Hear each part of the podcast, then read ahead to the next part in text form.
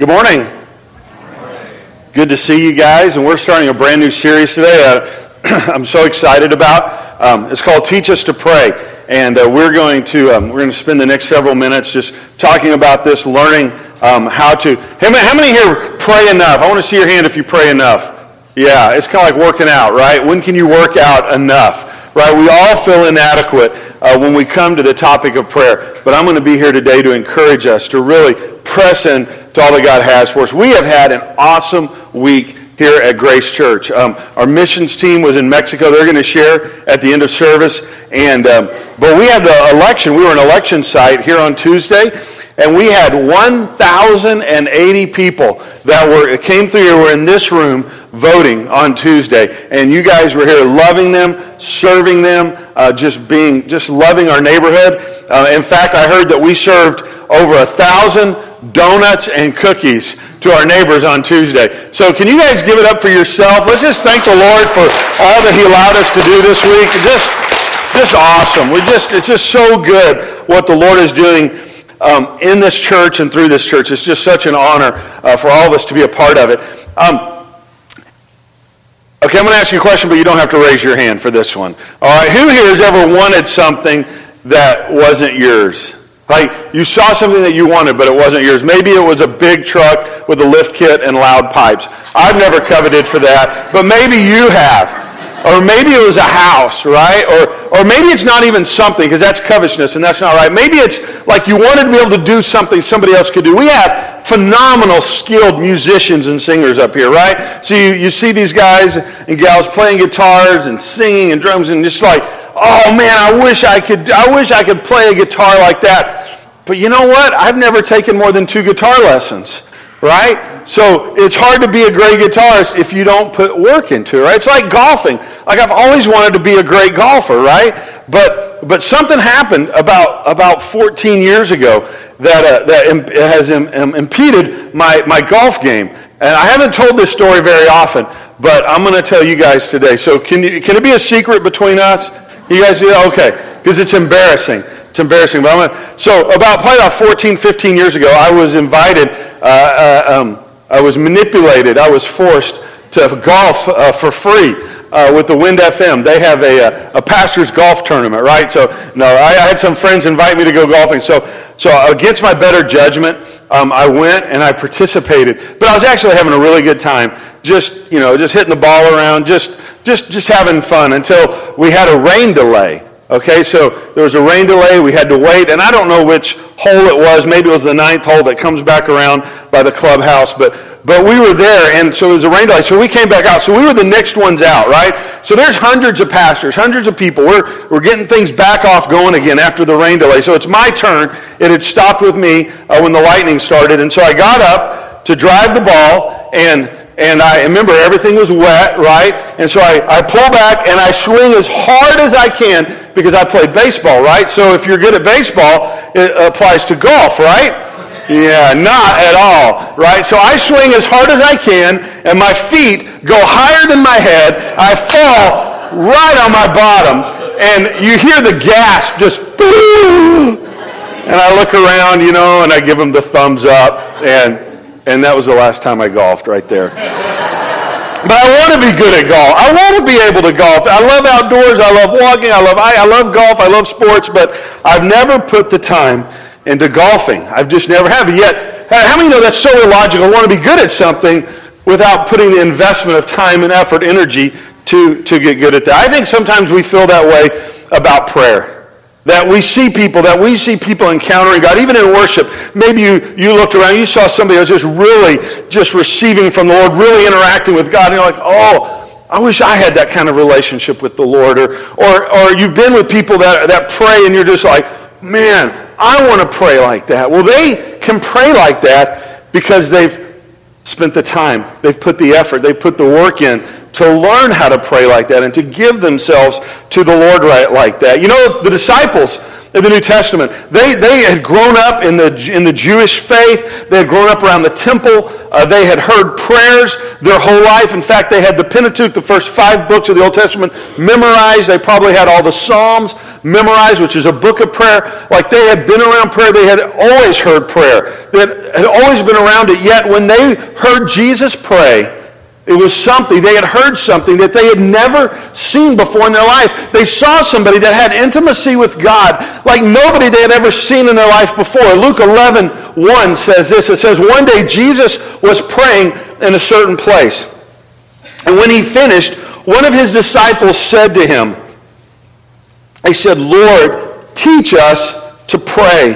Teach us to pray just, just as John taught his disciples. So the disciples saw something in Jesus that they wanted to emulate. They wanted to learn how to pray like that. And so Jesus began to teach them what we call the Lord's Prayer. And he gave them a model for prayer of, how to pray. You know, there's a study done and it said that 83% of believers want to connect to God better. 83% of believers want to know how to connect with the Lord better, want to know how to pray more. And so we're going to talk about that this morning. This morning's outline, um, the, uh, the approach that I'm taking is basically I'm just sharing my heart on what I've experienced with prayer, some of the hindrances and the helps that I've had in prayer. This is a simple sermon this morning. I'm going to list a hindrance to prayer, and then I'm going to list a help to prayer. And these are things, these are these come from my own life that I've experienced of hindrances. Anybody have a hindrance to prayer? Yeah. I, if we're honest, we all have, haven't we? We've had hindrances to prayer, but I'm going to list some helps to prayer. I think one of the, the I think one of the biggest hindrances to prayer is busyness. Right? It's busy. I mean, we live in a crazy, crazy world. We're connected all the time. We're wired all the time. Like, it is just, this world is just, it's so, so busy. You know, I drive a stick shift, and, and the other day, I was, I was driving, I was headed north on National, and I had, um, I had a phone in my left. I was talking on my cell phone in my left hand. I had a cup of coffee in my right hand. I'm steering with my left knee, and I need to shift from second to third, right? Yeah, yeah. Can I get an amen? And, and so and so I'm doing this deal, right? I'm about to shift. And so what do I do, right? Do do I no, well you know I put the phone down, right? But switch hands, shift. But I mean I can't drop the coffee, right? I mean that's important. And then I pick the phone and the person was still talking, so it wasn't a problem. You know, they're just still going. So but I and, but that's just like a picture, right? A microcosm of our life, and we're just going. Everything is just full, or just eh, we're at max capacity. And so, one of the biggest hindrances to prayer is busyness, but the answer is simply to stop. Can you say stop with me? Say stop. stop. Just stop. That there's something in every one of us that, that just longs for the reality of the 23rd Psalm, that my soul longs for still waters. Just that stillness in the presence of God. We're in good company. We're in good company. Um, Luke tells a story about a family, a couple of sisters and a brother who were very close friends with Jesus. They lived in the village of Bethany. And in Luke chapter 10, there's a story about an encounter that Jesus had with them. Verse 38, and as Jesus and his disciples were on their way, he came to a village, it was Bethany. Well, a woman named Martha opened her home to him. Now, Martha is this fun-loving, outgoing person, right? She's a person that, hey, Jesus, Jesus is in town. Come on over, Jesus. We're going to have a party. We're so glad you're here. She's the one. Is there somebody in your family that's always inviting people over, right? And the, the other people in the house are like, what are you doing? Well, we just we thought we'd have fun, right? Just come on. So she's the life of the party. She's the one inviting people over. So she invites Jesus over. He comes over. Verse 39. She had a sister called Mary who sat at the Lord's feet listening to what he said. But Martha was distracted by all the preparations that had to be made. I mean, she's getting everything ready for the party, right? She's lighting the candles. She's getting the Diet Dr. Pepper out. She's getting the chips and salsa. Like, she's just getting every, she's sweeping up where the messes are. Like, she's getting the house ready for Jesus. And so she's, she's, she's doing all this and she becomes frustrated, right? She becomes frustrated and she, she said to him and said, Lord, don't you care that my sister has left me to do the work by myself? Tell her to help me, Jesus. Come on, help me out. And, and if you look at what she doesn't say, right, she implies it. But if we look at what she says, or even what she doesn't say, she's saying, Lord, don't you care? Don't you care how busy I am? Don't you care all that I'm carrying? All that I'm. Have you ever prayed a prayer like that? You ever thought thoughts like that? Lord, don't you care about the burdens? Don't you care about the busyness? Lord, don't you care about these things in my life? And then she begins to express an opinion that she has about her sister to the Lord. Have you ever done that one before, right? Talk to Jesus about other people, right? Well, Lord, you need to work on them. Like, you need to, you, Jesus, you need to fix them, right? Like, they, they, need to, they need to get their act together. But then she, then she talks about how, and this is interesting, her focus is on herself. She's talking to the Lord about how it impacts her and how she needs the Lord to make somebody else do something for her. Very insightful, very insightful into her. And Jesus here, in verse 41, he goes, Martha, Martha. You could put in here, Marcia, Marcia, Marcia. I mean, you could, because it almost sounds the same, doesn't it? Marcia, Marcia, Marcia, the Lord answered. You are worried and upset about many things, but few things are needed. I mean, here, Martha is taking pride in her sin. Those of us who, um, who have, uh, have chronic busyness in our lives, can't we often do that? That we can take pride in how busy we are? That we can take pride in our sin of busyness. How sick is that, right? I mean, it's sick. But it is that we'll be proud that we're, and why isn't everybody as busy as I am? Those bunch of lazy people. Everybody needs to be as busy as I. That's what Martha's saying. She's like, come on, folks, let's get with it. Let's get busy. And Jesus is like, you know, you don't get it, do you? Your sister gets it. She understands that many things are needed. Like, there, you, have a, you can be worried about a lot. You're upset about many things. Verse 42. But few things are needed. Isn't that true? Like, when you really get down to it, like, aren't there just a few things that are really needed? In fact, Jesus says only one. Mary has chosen what is better. And nobody, nobody can take it from her. That the number one thing, the most important thing, the antidote to busyness is just sitting at the feet of Jesus. Just stopping and sitting at the feet of Jesus.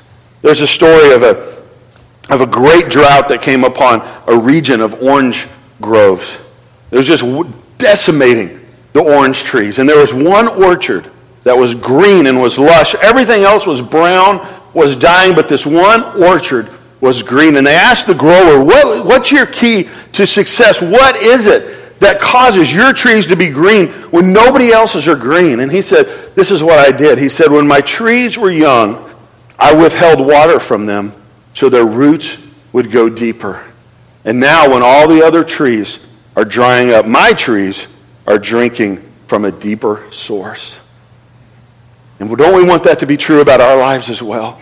That when the craziness, the dryness, the busyness of this world around us, that we are tapped in to a deeper source of living water that gives us strength. So first of all, we have to stop. Second of all, we have to surrender. Guilt I think guilt is a great hindrance to prayer. And the antidote, the answer to guilt, the help to guilt is surrender. I love, I love the psalmist in Psalm 27. He says, Hear me as I pray, O Lord. Be merciful and answer me. And just listen to this interaction. It is so beautiful. My heart has heard you say, Come and talk with me. Can you, the Lord's saying that to you today, friend. The Lord's saying, Come and talk with me. And my heart responds, Lord, I'm coming. Lord, I'm coming. Can, we, can we just say that together? Can we just say, Lord, I'm coming? Let's say that together. Lord, I'm coming. One more time. Lord, I'm coming. You see, guilt, shame, it can keep us from spending time with Jesus. So what do we have guilt or, or shame about? Well, we have it about really usually a couple of things. One is sin. Right? When there's sin in our life or past sin in our life, we, uh, we can let that, that guilt, that feelings of, and they're really, it's feelings, right?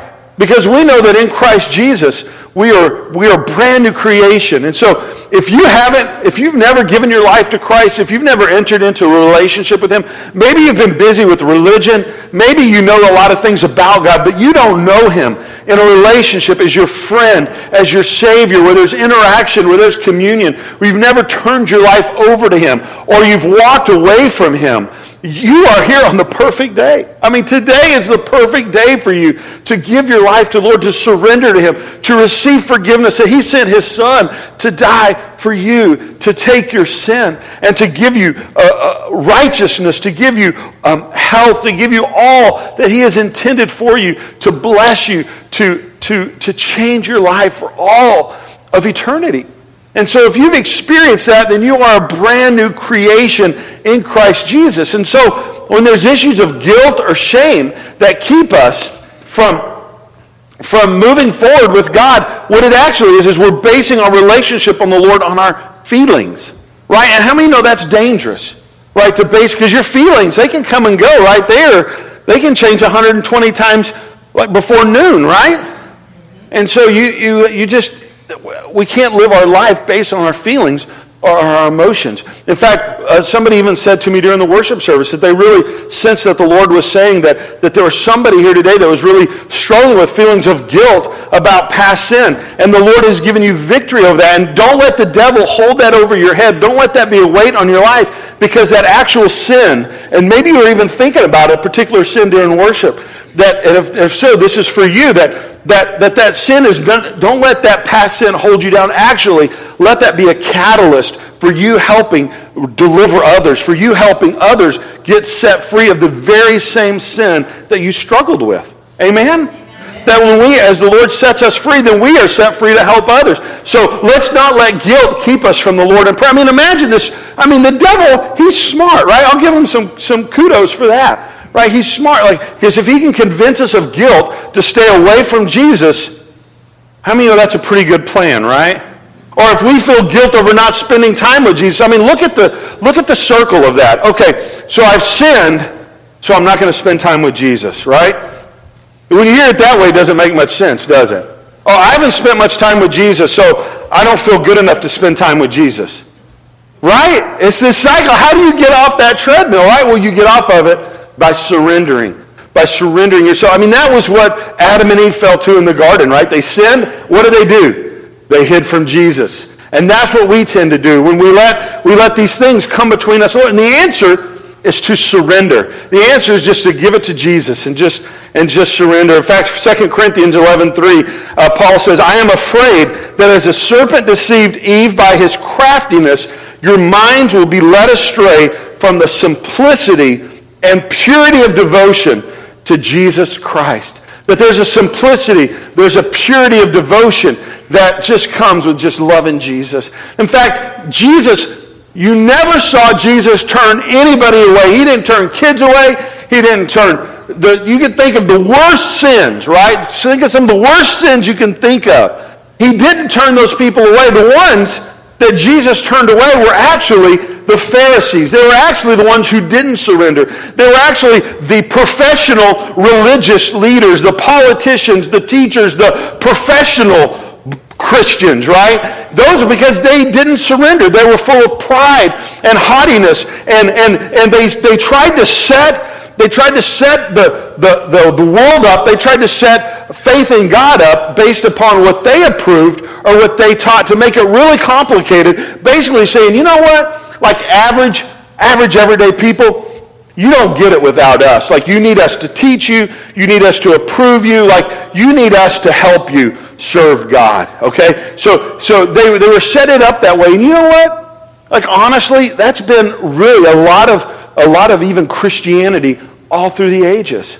Of of you needed approval, you needed help, you needed it was taken out of the hands of ordinary people. In fact, even even the Word of God right, was just translated into, into understandable languages just 500 years ago into everyday languages, and it's continued to even today be, be, be held in, in, in everyday languages. And example, example, when I was in Jerusalem in January, right, I was so excited to see these holy sites, to see where Jesus was crucified, to see where he rose from the tomb. And so history, history lets us know where these places are. And so you go to visit these, and it is honestly, like it is super disappointing when you get there.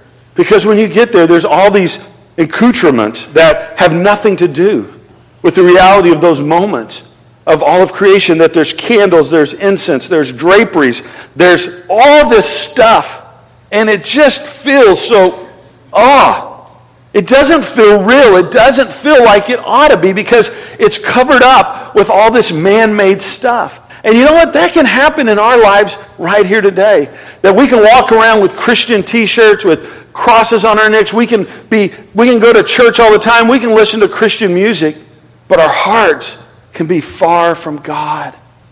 Our hearts can be far from God. And so the, today the Lord's wanting to draw us to Him in surrender. That we don't live a Christian life on the outside. That we do all the right things on the outside. We look good, but on the inside we're rotting. He doesn't want that. He wants us to, to experience the good news of, of the gospel of Jesus from the inside out. I love uh, Matthew 11 in the message. I, I just love it.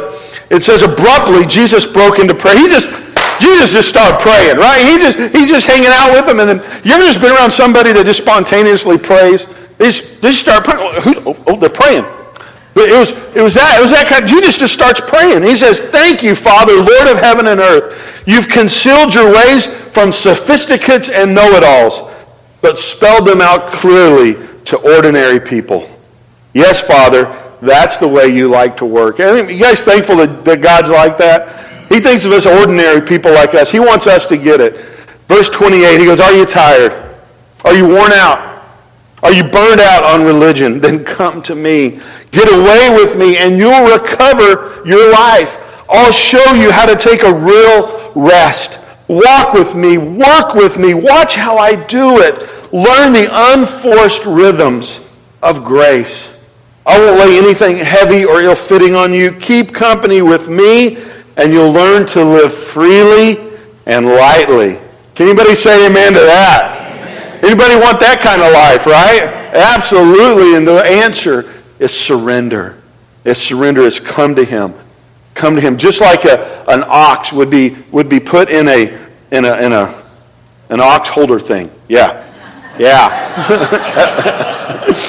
That's the context that we would come, we would submit ourselves, and his burden is light. His burden is easy. Number three, a hindrance. I think a real hindrance to prayer is I don't know what to pray or I don't know how to pray. That we'll feel that way. Like, hey, have you ever been there? Like you, you get you get everything set, right? You get your coffee, you get your Bible, you get everything ready. You're going to have this awesome moment with Jesus, and then you start.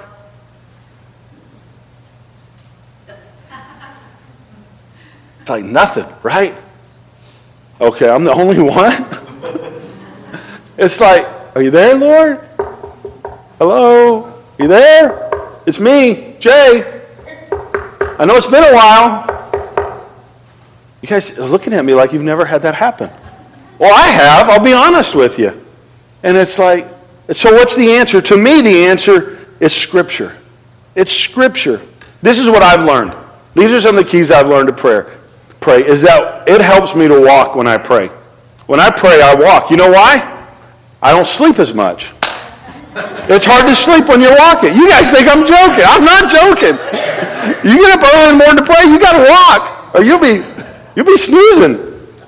And so I walk when I pray. You know what else helps? Praying out loud. You ever try to have a conversation with a person but not talk out loud to them? Well, some of you are trying to do that with Jesus. And sure, you can pray in your. I mean, there's times, you know, when you're about to take a big test or you're about to go into the doctor's office, you're just, you know, you, you, you can talk to you can talk to God without. But I'm saying, generally speaking, in prayer, just pray out loud. It gives you confidence. It gives you faith. You hear yourself blessing the Lord. You hear yourself magnifying Him, and it helps. So walk when you pray. Pray out loud. Start with worship. Just start with telling Jesus how great he is and how much you love him and everything that's awesome about him and, and who he is. And just start worshiping the Lord. And I'm telling you, it helps you. It helps you enter into the presence of the Lord. You enter into his presence with thanksgiving and with praise. It's powerful. It's powerful. And this is the other thing is don't don't be afraid of just solitude and silence before the Lord. Like it's okay to just sit and be still in the presence of the Lord. It really, really is. And some of my most powerful moments in the Lord have just come when I've just sat there long enough to let, to like to let myself catch up with me. And then I'm there, and I'm just in the presence of the Lord. Another great thing to do is to just use the Word of God to pray. There's all types of prayers in the New Testament. In fact, you can just you can just open up your Bible to the book of Psalms and you can just you can just find something, right? Like so I just randomly opened up my Bible, just a psalm. And it's, I opened, it opened up to Psalm 139. It says, "Lord, you have searched me and known me. You know my sitting down and my rising up. You know my thoughts from afar. You comprehend my path and my lying down and are acquainted with all of my ways." What powerful prayer right there. Lord, thank you that you know me. Lord, thank you that you know what you, you know what's in store for me today. Thank you, Lord, that you know where my path is headed. I thank you, Lord, that I'm not on my path on my own, that I have you to be right there with me, that you're helping me as I do this. And in verse 4, for there's not a word on my tongue, but behold, O Lord, you know it all together. You have hedged me in behind and before and laid your hand upon me. I mean, how's that? That's a good praying, isn't it? Lord, thank you that your hand is before me. Your hand is behind me. You are helping me. Do you, do you see? Does, it, does this help anybody? Like, do you see how using the Psalms just helps you pray? It gives you words, the words of the Lord, though, even to return to Him. And really, you know, honestly, that's what a lot of prayer is, is being still before the Lord, being in His Word, and allowing the desires of the Lord to be put on our heart, so then we turn and offer them back to Him. Lord, not my will, but Lord, your will be done. Deuteronomy 17, 18, and 19 says this. This is Moses talking.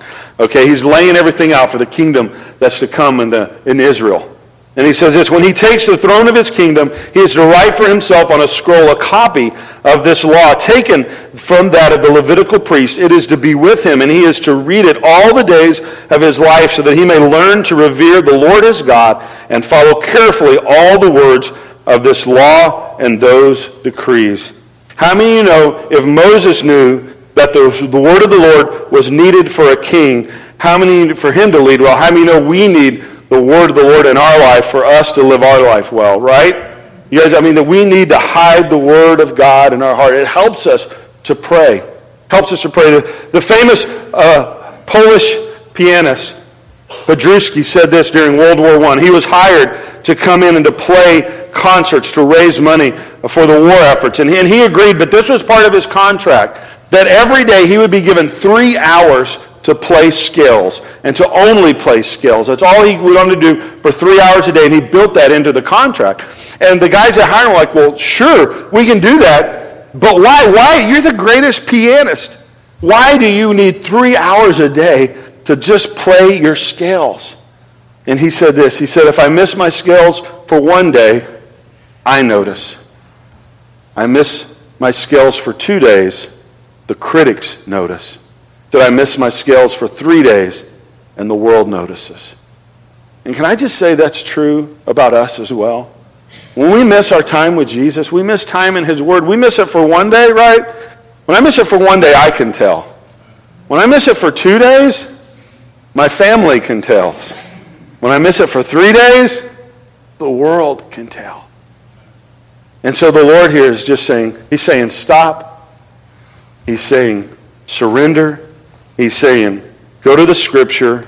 And then finally, number four, find our security in Him. Our security in Him. A hindrance here, a hindrance is that you don't believe it will make a difference.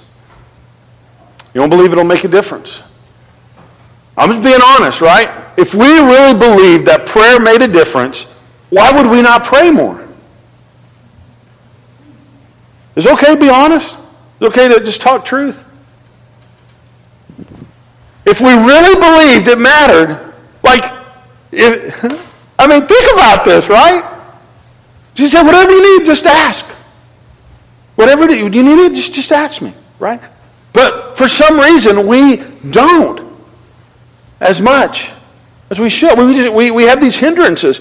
I believe the answer is in security, of faith, of trust in who he is. Here's a couple of verses for you. Hebrews chapter 4, verse 15 and 16. For we do not have a high priest who's unable to empathize with our weaknesses, but we have one who has been tempted in every way. Isn't that confidence building, knowing that Jesus was tempted in every way that we are? That we know that when we go to him, he understands our struggles. Just as we are, yet he did not sin. Let us then approach God's throne of grace with confidence. Can you say confidence? Can you say it with a little more confidence? Confidence. All right, that's good. So that we may receive mercy and find grace to help us in our time of need. That he's saying, come with confidence, knowing that you're, whatever it is that you need, you're going to get from the Father because of what Jesus has done for us. James chapter 5, uh, 16 and 17 is one of my favorite verses, and this is why I like it. It says, The earnest prayer of a righteous person has great power and produces wonderful results. Does that mean righteous? Does that mean you're perfect? No. But it means you're in Jesus, and it means you're serving Him. You're going after Him, and His righteousness is your righteousness, and you're, you're living a life that's pursuing Him. And He's saying, Your prayers are powerful. Like, you need to hear this today, okay? Your prayers are powerful. That's why the enemy doesn't want us to pray because they're powerful, because they produce wonderful results. And I love verse 17. I love verse 17. He says, Elijah was a human just as we are. Just as we are. The J. Beam Amplified Version says he was a man just like me, and he put his britches on one leg at a time. That's how he was just, Elijah was just a regular guy. And we read these, these stories of these heroes of our faith, of these men and women, and we just think of them being like superhuman, and they were regular people. Regular people. And he said here, he was a human just as we are. And yet when he prayed earnestly that no rain would fall, none fell for three and a half years. Then he prayed again, and the sky sent down rain, and the earth began to yield its crops. That you and I can have that kind of prayer, that we can impact the world through our prayers. Why? Because Jesus said we can. And if we believe him, if we believe his word, then we will have that security. We'll have that confidence that our prayers matter. Oswald Chambers said this. He says, when you fear God, you fear nothing else. Whereas if you do not fear God, you fear everything else. I want to end this morning with a story.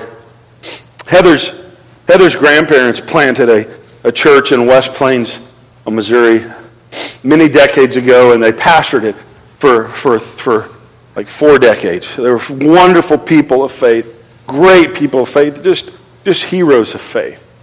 And they, uh, you, this is this probably, I don't know, maybe 20 or 30 years ago, there was a season in the life of their church where there were, there were, there were 10 ladies in the church whose husbands did not serve the Lord. They just, they didn't know the Lord. And so what this church did is they developed the top 10 most wanted list. Seriously, they did this. This was a top 10 most wanted list. And they listed out these 10 men who did not know the Lord. And they began to pray. As a church, they began to pray for these 10 men. And in a period of two to three years, check this out, every single one of those men gave their life to Jesus.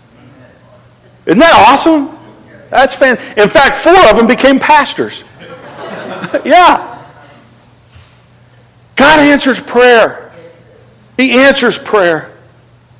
And so let's, let's be people of prayer. Let's be people who, who, who stop, who surrender, who go to the scriptures, and who have security and confidence of who we are in Christ and what he's done for us and in us, and, and, and respond to him. Respond. And would you, would you bow your, your head with prayer with me today? Maybe you're here today and you don't know Jesus as your Lord and as your Savior. Maybe you're on somebody's top 10 list.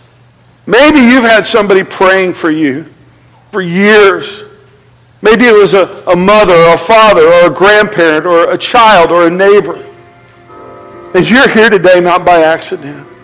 But God has brought you to this moment to encounter His grace, to encounter the truth,